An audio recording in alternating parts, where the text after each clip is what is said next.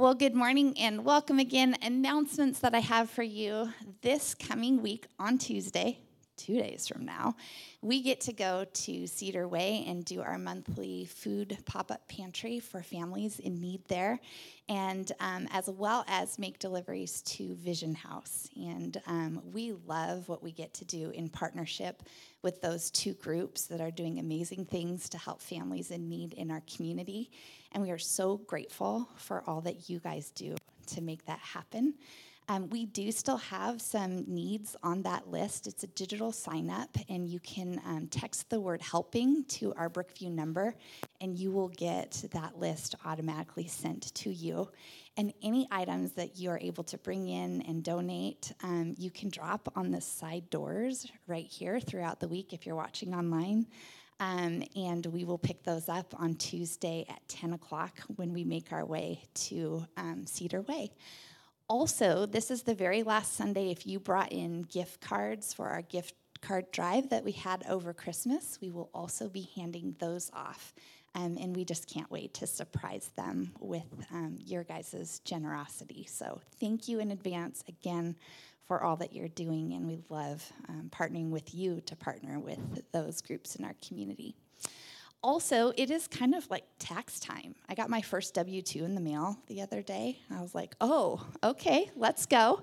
Um, but I wanted to let you know if you have given to Brookview in 2022, um, you get a charitable giving receipt or report that comes to you in the mail, and those are going out this week. And so if you're expecting to get something and you don't get one, we want you to reach out to us at brookviewgiving at gmail.com, and we will get to the bottom of it and try and figure out what is going on. So we want you to have what you need for your tax purposes.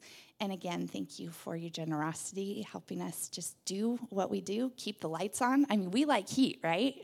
and soak that in a minute. We did have a moment when we didn't have heat in here, and it was like, oh, lovely. So it's more. What am I even trying to say? I'm having a moment here. Like, our gathering together is more about turning the heat on and being all comfy. That's a small part of what we do. Um, but we love being able to move forward and advance in what God has um, laid out in front of us to do. And you're giving just helps us with that. So thank you, thank you, thank you for, um, for all that you do.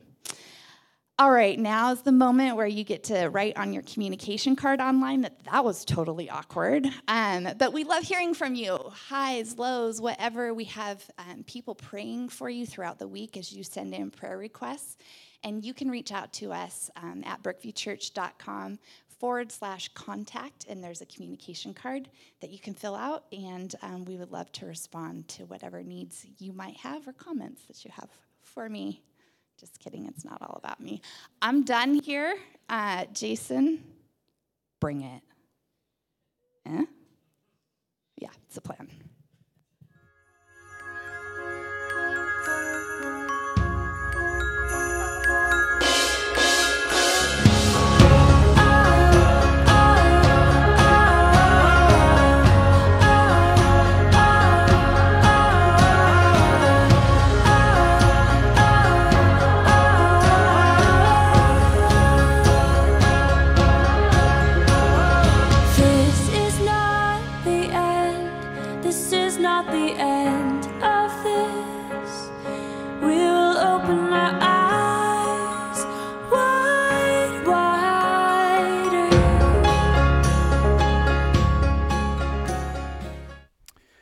Little test here. Um, last week, I told you guys um, Brooklyn, my 15 year old daughter's favorite movie. Does anybody remember? Saving Private Ryan. Yeah. that may be the only thing you remember, but man, so valuable. Um, so, movies have been a big deal with me, with my kids over the years. Watched a ton of movies with the kids. Jen used to lead youth group every week, and so I'd be home with the kids when they were too young to be at youth group themselves. So when Jen was gone those nights, we would often do a, a movie night because Jen doesn't like to watch movies. It's too unproductive. It's very, very hard to get Jen to sit down and watch a movie. But we can watch four or five Netflix episodes of a, something that takes twice as long as that. Just the commitment of a movie is a no go. So, uh, so anyway, when she would be gone, it was like, all right, guys, movie movie time. And so I would try to pick stuff uh, with, to watch with the kids that would be thought provoking, like stuff that would raise issues about relationships or friendship, you know, or justice issues or whatever. It was sort of a time for me to, to th- help them think about the state of our world and what God is inviting us to do in our world. Um, so I had them watch most of my favorites, uh, many of which became their favorites. And to be honest with you, I was pretty okay with fairly graphic material because in a lot of in, in the right context, it's real life. And so that led to some fantastic conversations with the kids. So here are a couple of our like favorites. Um, Saving Private Ryan, of course, yeah. The Notebook. A man loving his wife through Alzheimer's, great convo. Braveheart. All right, the reality that many have sacrificed for this freedom, that, that those who enjoy freedom, many have sacrificed to bring it. Dances with Wolves. Amazing story of injustice and community. Just beautiful. Um, Cinderella Man. Do you guys know that movie? Cinderella Man. It's a boxer in the 20s, Russell Crowe fighting to support his family. Forrest Gump. It's just good. It's just good. Uh, and there's kind of some historical stuff in there and some non historical stuff. Uh, Shawshank Redemption. Just deep friendship in a, in a most unlikely place, right? In a, among prison inmates. Um, the Exorcist. you know, great analysis of spiritual warfare. Okay, so no, I, yeah, I didn't actually watch that with my children. Um, what, but one of our all time favorites really is uh, Dumb and Dumber.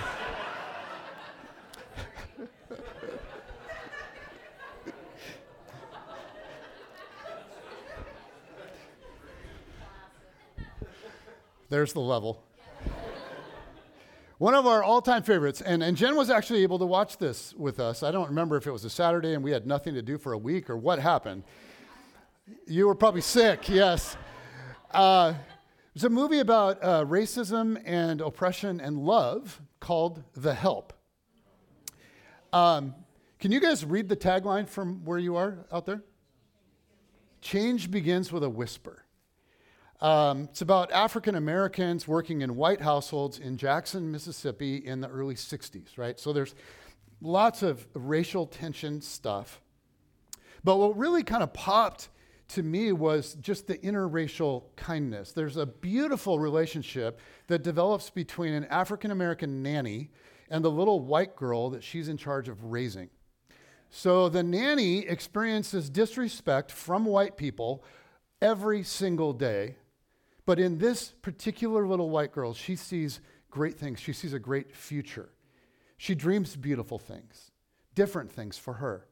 And so day after day, she looks that little girl in the eyes and she says the same mantra, right? You is smart, you is kind, and you is important. And she has the little girl repeat it right back to her. You is smart, you is kind, you is important. And it's like a short blessing of sorts. And she just continually speaks that over this little girl. And lo and behold, that little girl grows to become all of those things, right? She lives into the words that are consistently spoken over her. Um, you is smart, you is kind, you is important. Here's a clip. I just think this is so tender. You is kind, you is smart, you is important. You is smart, you is kind. You, is important. Oh, that's so good.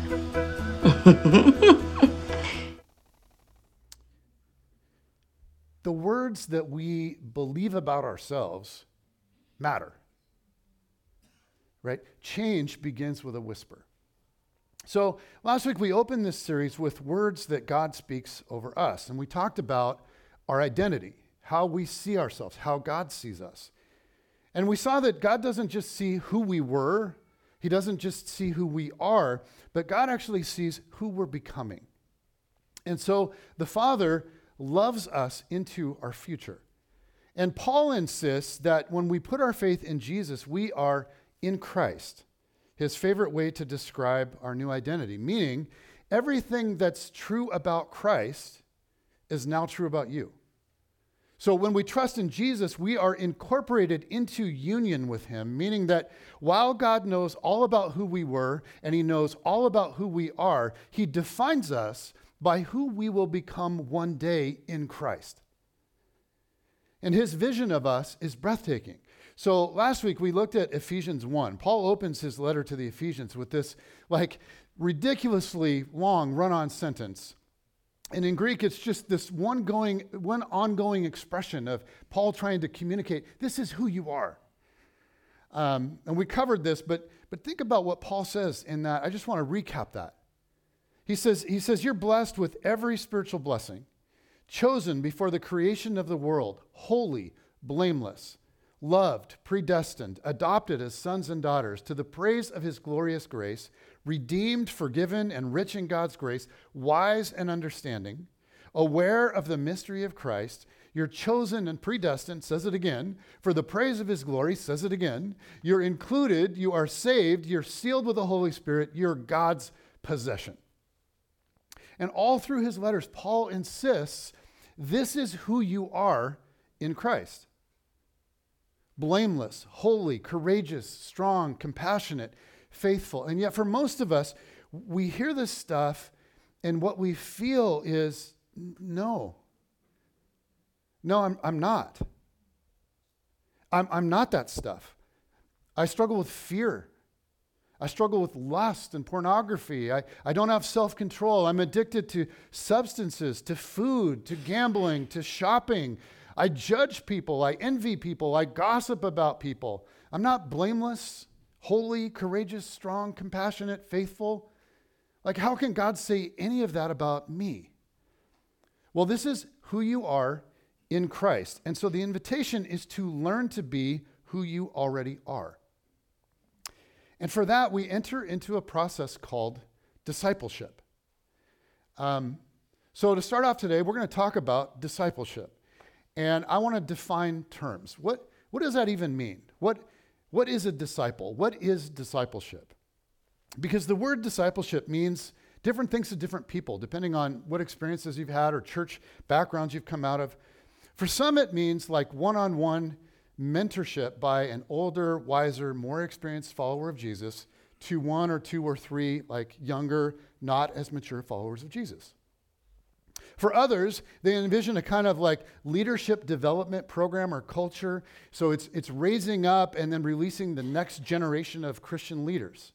For others, it's all about like Bible study, getting to know the Bible and learning theology and having the right doctrine.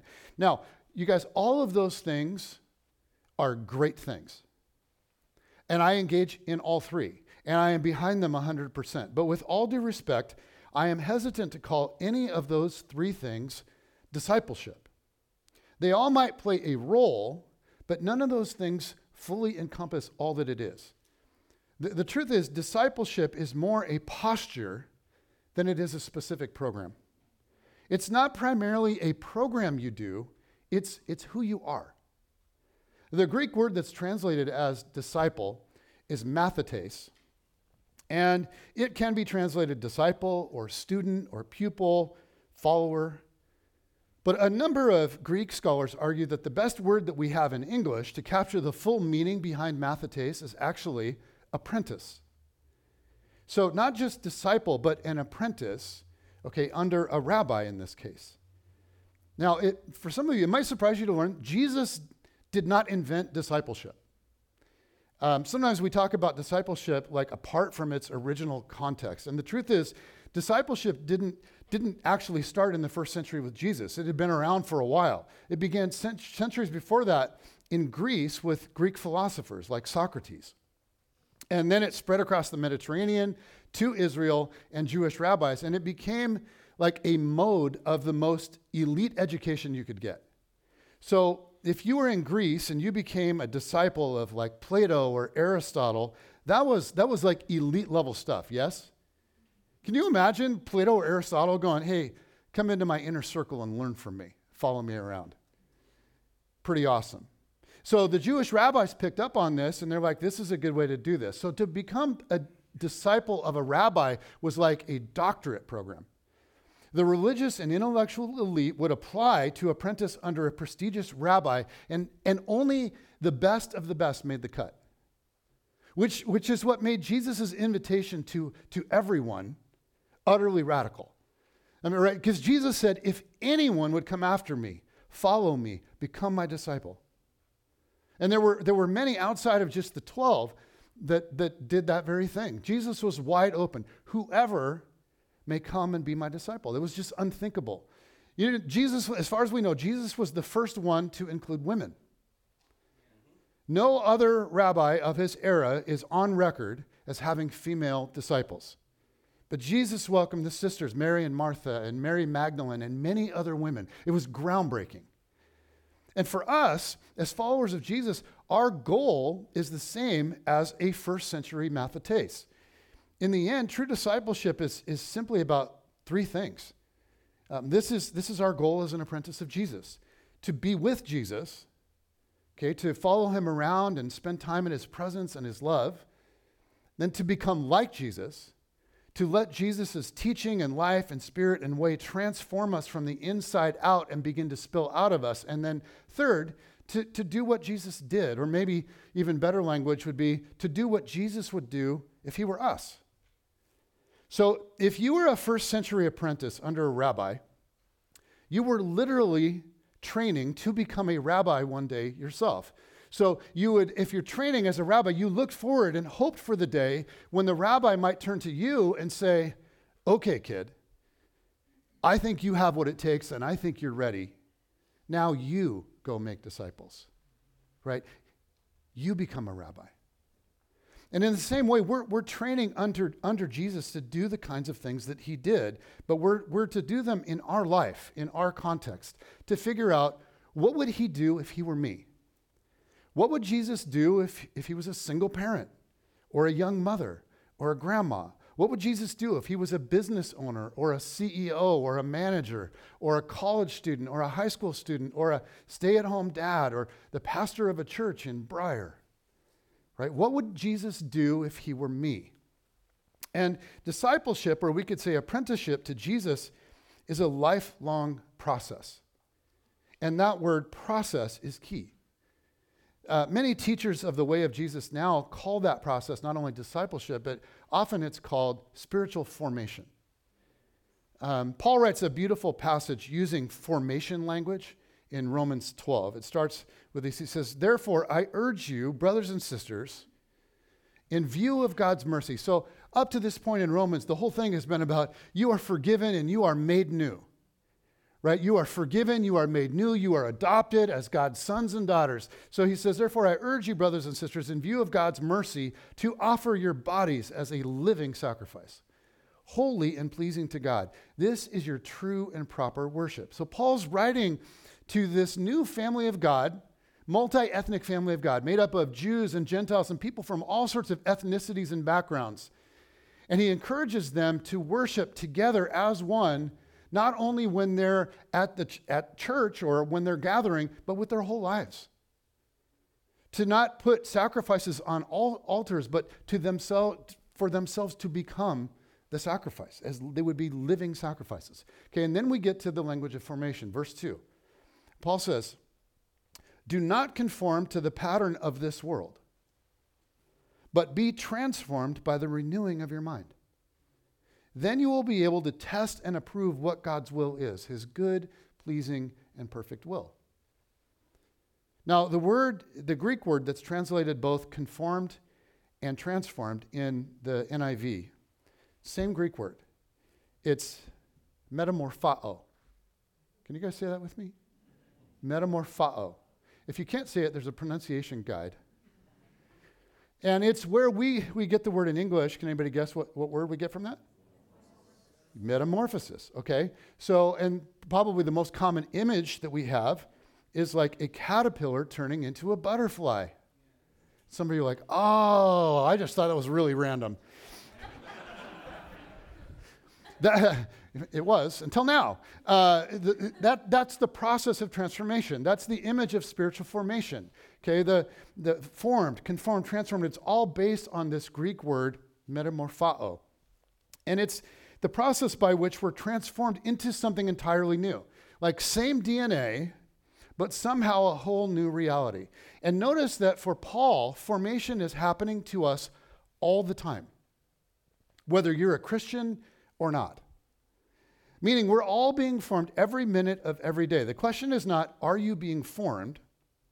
It's who or what are you being formed into? The question is not, are you a disciple? It's who or what are you a disciple of? So for Paul, here's the key insight none of us are neutral or a blank slate. As humans, we're not static, we're dynamic. We are always changing. We are continually being formed into something.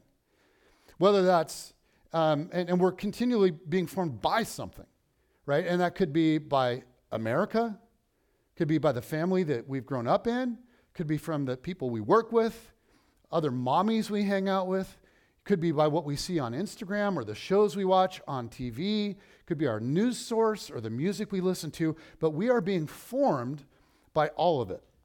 And so Paul says, do not be conformed to the pattern of this world, be transformed. So, all, all Christian spiritual formation, or if you prefer the word discipleship, is actually a kind of like counter formation. It's like counter discipleship because the world all around us is trying to squeeze us into its mold. So, the task of discipleship to Jesus is to, is to kind of push back in the opposite direction. Um, and and this, is, it, this is what makes it so hard. There's, there's opposition from outside of us, but there's also resistance from inside of us. It's what the New Testament calls the flesh.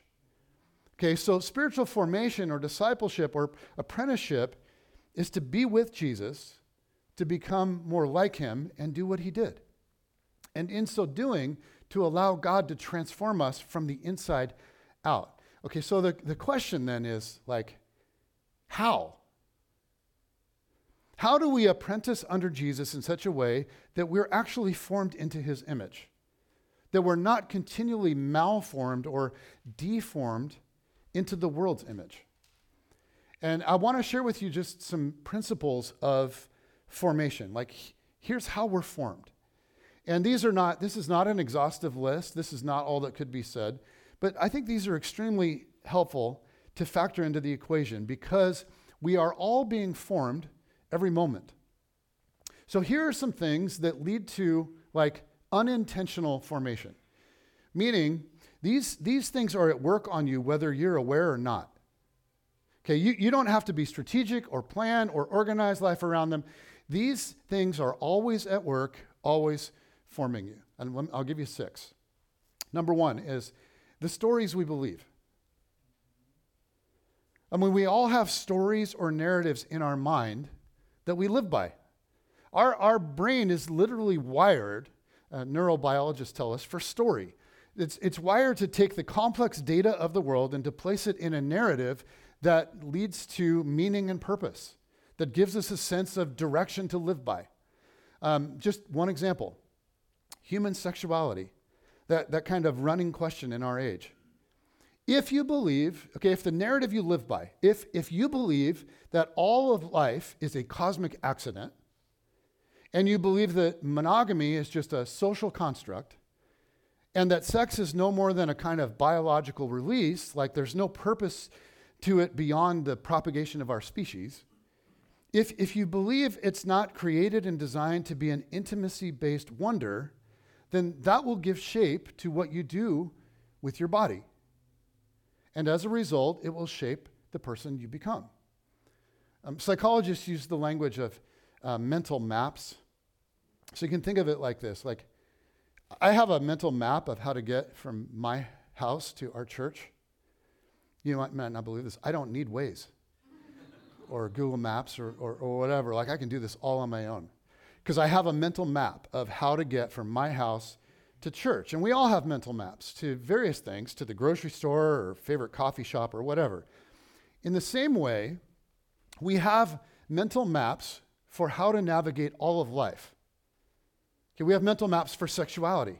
We think this is, this is how you navigate sexuality. We have it for relationships, for marriage, for parenting, for nutrition, for finances, for entertainment, for philosophy, for religion, for theology, for life after death, for everything.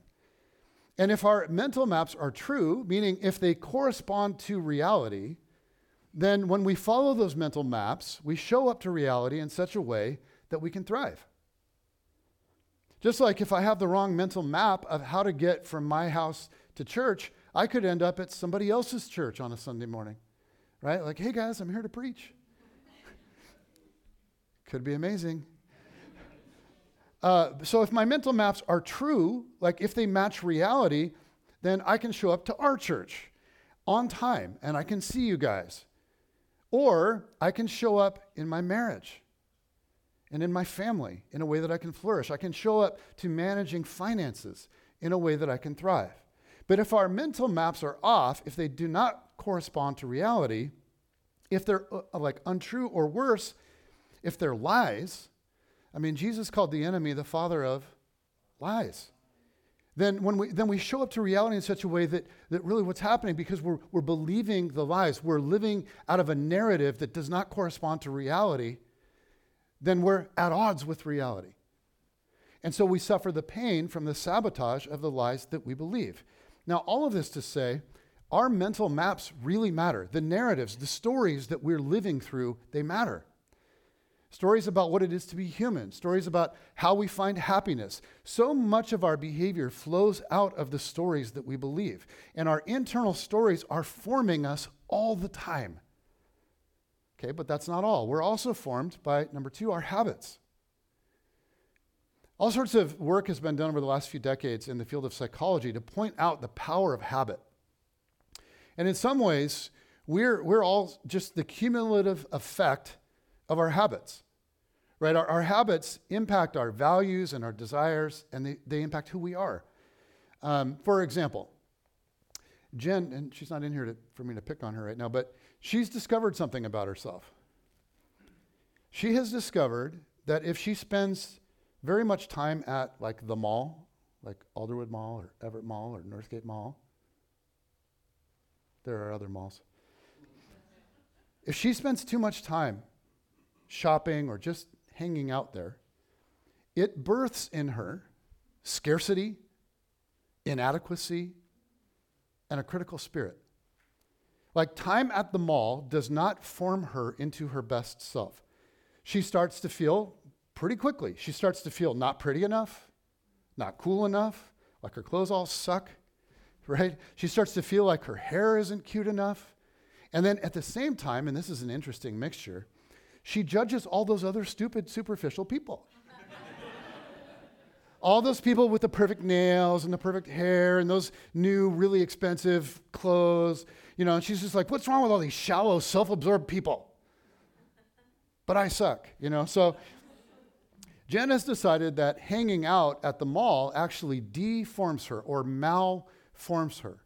So the more time she spends at malls, the less she looks like Jesus.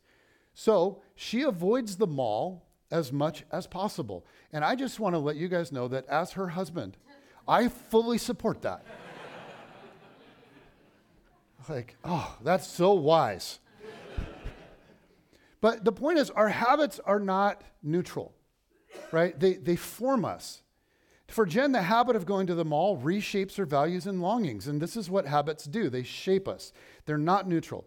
And we have so many habits that, that form us or move us in one direction or another. And you think about things like social media or your news source, right? Or prayer or coffee with a friend or your digital rhythms and habits. We're always being formed by our habits for good or for not so good. Okay, number three, we're formed by our relationships. And you don't need like a PhD in neuroscience to figure out that we tend to become more like the people we spend time with on a regular basis. I mean, eventually, most of us end up talking like them, thinking like them, voting like them, acting like them, making judgments like them. And this can be good or bad depending on the people, right? We are being formed. The question is not, are we being formed? The question is, how are we being formed by the people in our life? Number four, our environment. We're formed by our environment. Like our culture wants you to become a certain type of person. You think about all the advertising or the po- political stuff or the intellectual and moral agenda that is built into our culture. What the New Testament calls the world. It is a formation machine. And because of the rapid rise of technology and our increasing reliance on it, most of us, we live in two places at once. Right? We live in the real world, kind of, with face to face interactions, kind of, but we're also living in the digital world right? This place where there's tribes and ideologies everywhere. And so we're receiving this constant stream of values that are good or bad, or of information that is true or untrue, of stories to build our lives upon. Some may be based on reality and others not so much. So the stories that we believe and our habits and our relationships and our environment all kind of collaborate and conspire together to form us into a very specific kind of person and all of this happens, number five, over time. And this is why often it's so hard to detect. Like, I'm not being formed in anything. Yes, you are. You may not feel it happening, but, but you wake up one day and you realize you're saying and thinking and doing and acting in ways that five years ago were unthinkable. And that can be a good thing or a bad thing, depending on who you're becoming. So, okay, one, one more factor. We're shaped, number six, through experiences. Right? So, you get married, or you get divorced, or you have your first child, or you become an empty nester, or you lose your job, or you lose a friend, or a dream dies, or you experience the death of someone you love. Okay, so whether it's positive or negative, experiences form us. Now, here's my point Okay, all of this, all of this has a cumulative effect on us, and all we have to do is wake up in the morning and live. Don't have to make a plan. You don't have to be creative. All you have to do is wake up and live. So, the, the question that wise followers of Jesus have asked for 2,000 years is this How can we harness these factors to become more like Christ? Is there way, a way to experience intentional formation and to not have this stuff be haphazard? How, how can we allow what influences us to in, index us toward Jesus? So let's think about this. First, if we're deeply shaped by the stories we believe, then it will be vital to trust the right stories. And, and one of the primary ways that this happens is through, okay, number one, teaching which comes to us in many forms. But the best kind of teaching does more than tell us, you know, what's true from what's not true or right from wrong. It, it does more than help us sort like fact from fiction. Good teaching gets in our head with a vision of the good life. And it undermines other stories that are competing with the Jesus vision. Um, and it says, you know what? That's, that's not true. That's a lie. Like, this is the truth. And there's a resonance to it in our spirit. It's aimed at our mind, but it gets, it gets into our imagination and gets all the way down into our heart. It's the kind of teaching that comes, and, and this kind of teaching comes in all kinds of shapes and sizes. Like, hopefully, it's, it's what I'm doing right now, right? A sermon at church. But it can be reading the Bible or a discussion in a life or ID group, or it could be reading a book, listening to a podcast, watching Bible Project videos, just hanging out with people who follow Jesus and, and listening to the way that they process life. Teaching comes to us in many forms and plays a vital role. It's, it's not just knowing facts from fiction or right from wrong, it empowers us. What it empowers us to do is to live from different stories. Okay, but teaching, getting right ideas into our head, is only the beginning. Okay, it's foundational, but it's not the end of the, the story. So, number two would be spiritual disciplines. If habits are a big deal, then we need good habits. We need habits from the life of Jesus that habituate the truth into us, habits that take the mental maps of Jesus into our daily life. So if our habits are always forming us, then great. Let's harness them to be, to be, to be formed toward Jesus, right? Things like prayer, reading scripture, listening to worship music, gathering with other Christ followers in living rooms or coffee shops or whatever weekly, coming to church to worship and learn and serve one another, taking communion together to remember God's love for us in Christ. These practices get into our heart and they shape our thoughts, they shape our feelings and values and desires. And over time, they can increase our capacity for all kinds of things. Uh, many people think living the way of Jesus is all about trying really hard. It's just, you just got to, if you want to follow Jesus, you just got to try really hard. Now, there's no doubt, it, it takes effort. But it takes more than effort. As much as it's about trying hard, it's about training hard. In 1 Timothy, Paul says, train yourself to be godly. And Paul uses the image of athletic training in our process of spiritual formation. Um, you think about running a marathon. Do we have any marathon runners in here? Anybody who's ever run a marathon? Half. Half? half? Well, you got your hand halfway up. That was pretty good. I saw another hand. Who else ran a marathon? Christy. Yeah.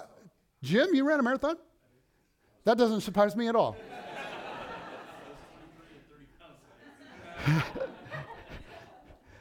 okay, I have never run a marathon. And to be honest with you, I have no desire to ever run a marathon. But um, if you want to, I have been told by other people who do this how, how to go about it. And, and here, here's some basic advice. If you want to run a marathon, you don't just wake up one day on the day of the marathon and then like listen to an inspirational TED talk and pound a few Red Bulls and get all jacked up and, and, and really then just go out and try really, really hard to run 26.2 freaking miles. That's not what you do. No, you, you, you wake up many, many, many months before that and you start training for it. You run several times a week, gradually increasing in distance, right? And, and here's the magic of it if you train hard enough, here's what happens. Over a long period of time, you can train yourself to become the kind of person for whom running 26.2 miles is hard and it takes great effort, but it is actually within your capacity as a human being to do it. Training is how we increase our capacity. So, if you want to get past anger or fear or hatred or lust or whatever, yes, it's going to take trying hard, but it will also take training hard. Regular habits or practices that you weave into your life that strengthen you. And if you train well, one day you're going to be able to do what is currently beyond your capacity. Okay, number three community. It doesn't work very well to follow Jesus alone. You know, we become like who we hang out with. And so it's really helpful to band together with other followers of Jesus in a kind of alternative society where together we adopt new values, where we index each other toward God, where we pick up Christ like things from one another as we live among one another. Because in community, we can teach each other and we can confront each other, right? But there's something much less direct that's kind of always going on when we live in community together. And it's that we're watching each other live and we're learning from each other. So in, in community, we, we see the way of Jesus lived out and we just sort of pick up on it. Uh, we watch the way more mature followers do conflict and parenting. We watch the way they navigate suffering and disappointment. We watch how they do finances and marriage and sex. Well, we don't actually watch how they do sex. so that. But we can pick up on their values around sexuality. Um, so, so in community, right, we, we, we, we learn to pray. How do we learn to pray best? By sitting in and listening to other more mature followers of Jesus pray. Uh, we learn how to, to read and understand and apply scripture. We learn how to worship and serve and confront people in love. We learn how to forgive. We learn how to be forgiven. We learn how to be patient and kind, and all of it by watching others. So we don't follow Jesus alone, but we're, we're intended to follow Jesus inside a spiritual family with spiritual brothers and sisters and mothers and fathers.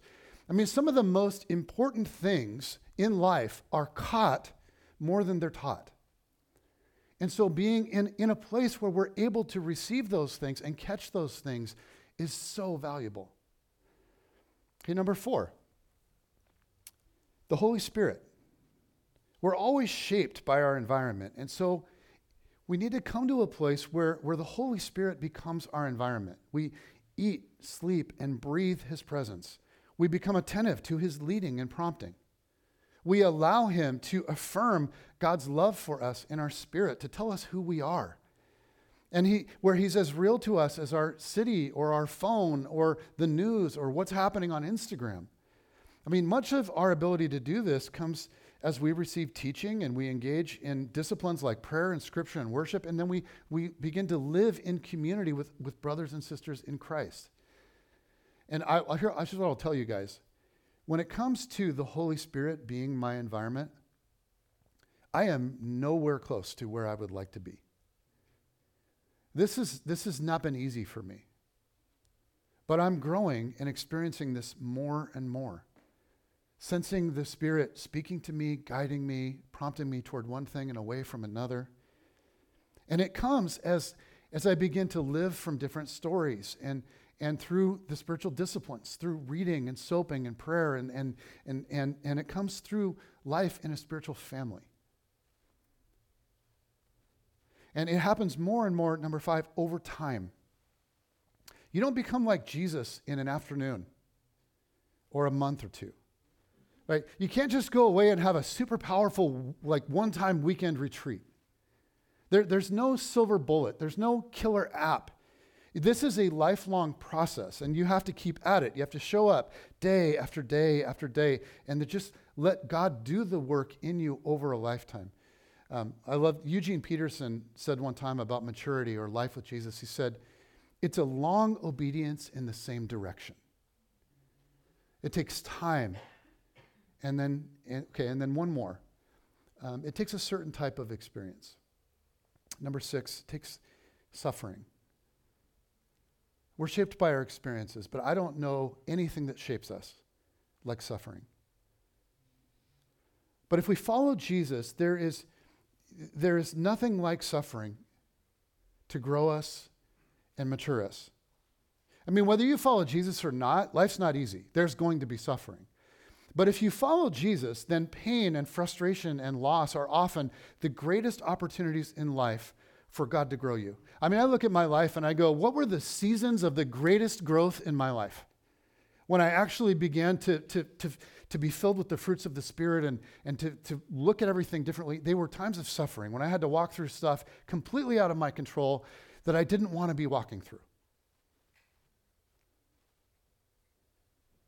I think of uh, James 1. He says, let, let perseverance finish its work so that you may be mature and complete, not lacking anything. If it's often the very things that we do everything that we can to avoid and run away from, the things that we have to endure and persevere through that have the greatest potential to form us in the way of Jesus. And so often, as we face the hard stuff, what happens is we're liberated in a way. We're, we're liberated from our attachments. We start to recognize false gods as idols that we've been worshiping things that we have previously clung to for life, and we begin to let go of those and actually find life where we need to find it. We, we, we let go of these things that we are convinced we need to be happy and at peace. Suffering has the capacity to sort of strip all of that away. So, if your criterion for, for a good life is just feeling happy and safe and in control, then a, a season where things don't go the way that you want can wreck you. But, but if your criterion uh, is, I, I, actually, here's what, I'm, here's what I'm all about. This is what my life is all about. I want to be with Jesus. I want to become like him, and I want to do the kinds of things that he did. If that is the focus of your life, then even the worst circumstances are powerless to stop you.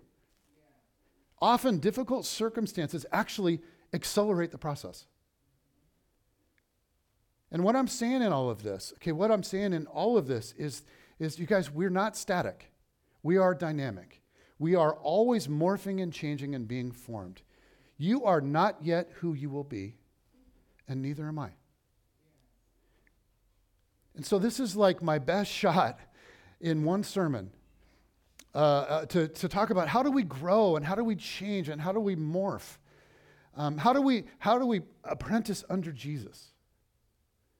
Because this is the call of Jesus. He just says, Come, follow me, become my disciple. And it is open to any and it is open to all. And the result, if we say yes to it, will be breathtaking. Um, over Christmas break, our, uh, our family started watching The Chosen. And I know we're pretty late to the party on this. Uh, you guys, it is so dang good. I, I think it's good. If you watch it and you don't think it's good, Jesus still loves you, I guess, but. one of the things that, that I love with the show is just kind of the, all the dynamics between the disciples and all this. And it's just, it's just consistently showing how confused they always are. Like, what's Jesus doing? Where is this going? And the reason I love it is because I'm like, can you not? Re- I can totally relate to that. You know, I look at my life and I look at Jesus, and there are so many times when I'm just like, Jesus, what are you doing in my life? right? Like, where is this all going? Uh, a few, few years ago, I, I, realized there's actually a fantastic answer to that. And, and while the, the details may not be concrete, where Jesus is taking me is not a secret at all. Um, Paul writes these very famous words. He says, But the fruit of the Spirit is love, joy, peace forbearance, kindness, goodness, faithfulness, gentleness, and self control. That's the fruit of the Spirit. So, what is Jesus doing in my life? Where is Jesus leading me? Will, I have to suffer? Will I have disappointment? And will I have to face hard stuff? For sure. At some point, for sure. But this is where Jesus is leading me. He's leading me to love and joy and peace. He's going to fill me with patience and kindness and goodness. He's going to fill me with faithfulness and gentleness and self control. That's where this whole thing is going. I am not there by any stretch, but you guys, hopefully, I am on the way. And here's the thing I want to do anything that I can to, to accelerate this whole process, to arrive there faster. And Jesus whispers, Come, follow me, become my disciple. And I am, I am far from worthy. I am not the best of the best. If this is a Princeton level doctorate program, I don't get in. But Jesus throws his arms wide open to any and all, right? Even me, even you. And for any who say yes, the destination is certain. It is love and joy and peace. That's where it's all going. Because change begins with a whisper. Come follow me. Become my disciple. Man, you say yes to that? Unbelievable where it will end up. Father in heaven,